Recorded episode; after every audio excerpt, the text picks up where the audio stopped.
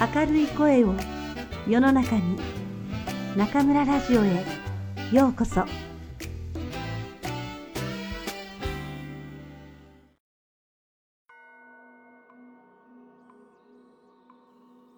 雲の糸。芥川龍之介。ある日のことでございます。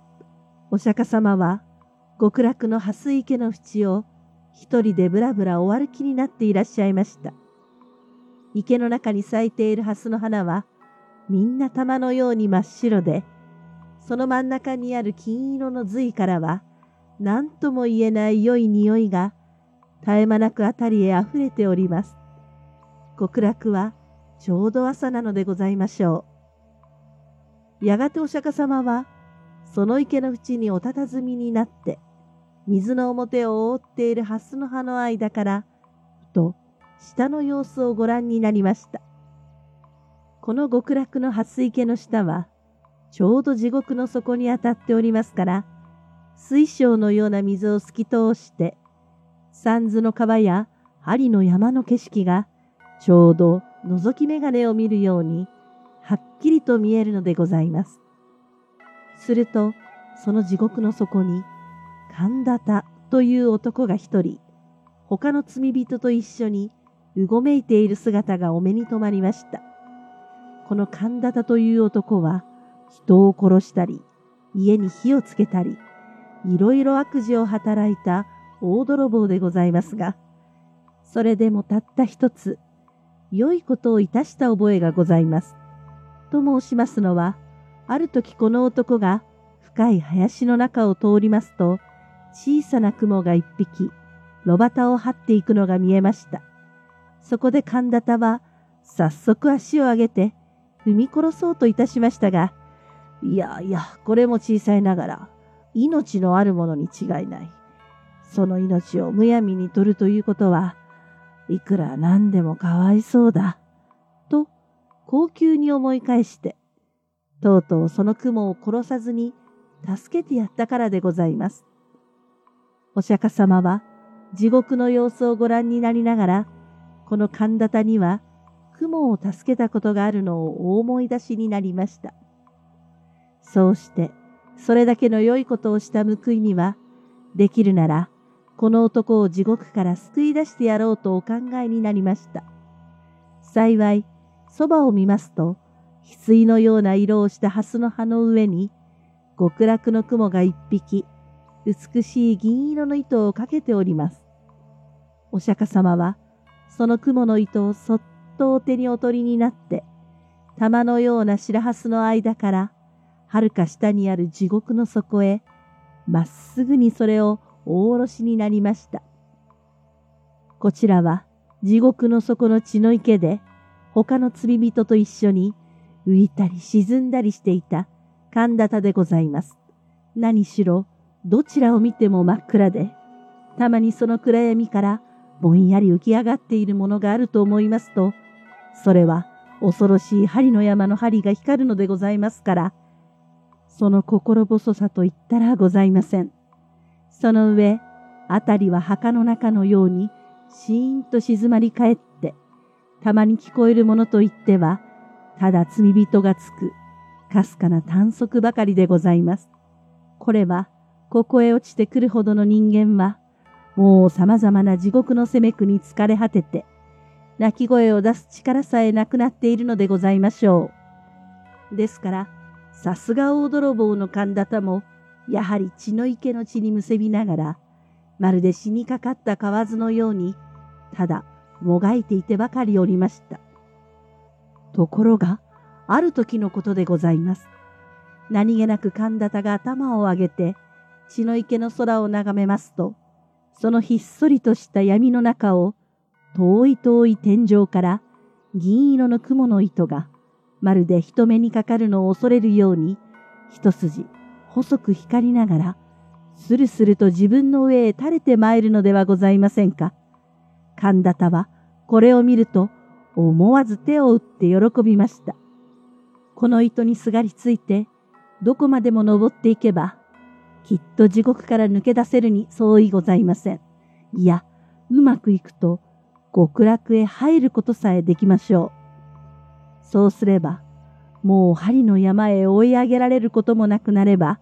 血の池に沈められることもあるはずはございません。こう思いましたから神田田は、早速その雲の糸を両手でしっかりと掴みながら、一生懸命に上へ上へと手繰り登り始めました。もとより大泥棒のことでございますから、こういうことには昔から慣れきっているのでございます。しかし、地獄と極楽との間は何万里となくございますから、いくら焦ってみたところで、容易に上へは出られません。ややしばらく登るうちに、とうとう神田田もくたびれて、もうひとたぐりも上の方へは登れなくなってしまいました。そこで仕方がございませんから、まず一休み休むつもりで、糸の中途にぶら下がりながら、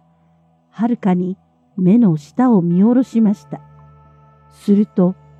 一生懸命に登った甲斐があって、さっきまで自分がいた血の池は、今ではもう闇の底にいつの間にか隠れております。それから、あのぼんやり光っている恐ろしい針の山も足の下になってしまいました。この分で登っていけば、地獄から抜け出すのも存外わけがないかもしれません。神田田は両手を雲の糸に絡みながら、ここへ来てから何年にも出したことのない声で、閉めた閉めたと笑いました。ところが、ふと気がつきますと、雲の糸の下の方には、数限りもない罪人たちが、自分の登った後をつけて、まるでアリの行列のように、やはり上へ上へ一心によじ登ってくるではございませんか。神田田はこれを見ると驚いたの恐ろしいのとで、しばらくはただ馬鹿のように大きな口を開いたまま目ばかり動かしておりました。自分一人でさえ切れそうなこの細い雲の糸が、どうしてあれだけの人数の重みに耐えることができましょう？もし万一、途中で切れたといたしましたら、せっかくここへまで登ってきた、この肝心な自分までも、元の地獄へ逆落としに落ちてしまわなければなりません。そんなことがあったら、大変でございます。が、そういう中にも、罪人たちは、何百となく何千となく、真っ暗な血の池の底から、うようよと這い上がって、細く光っている雲の糸を一列になりながらせっせと登ってまいります。今のうちにどうかしなければ糸は真ん中から二つに切れて落ちてしまうのに違いありません。そこで神田田は大きな声を出して、こら罪人どもこの雲の糸は俺のものだぞお前たちは一体誰に聞いて登ってきた？降りろ降りろとわめきました。その途端でございます。今まで何ともなかった雲の糸が、急に神田田のぶら下がっているところから、ぷつりと音を立てて切れました。ですから、神田田もたまりません。あっという間もなく風を切って、駒のようにくるくる回りながら、みるみるうちに闇の底へ真っ逆さまに落ちてしまいました。後にはただ極楽の雲の糸がキラキラと細く光りながら月も星もない空の中途に短く垂れているばかりでございます。お釈迦様は極楽の蓮池の縁に立ってこの一部始終をじっと見ていらっしゃいましたがやがて神田田が血の池の底へ石のように沈んでしまいますと悲しそうなお顔をなさりながら、またぶらぶらお歩きになり始めました。自分ばかりが地獄から抜け出そうとする神田田の無慈悲な心が、そうして、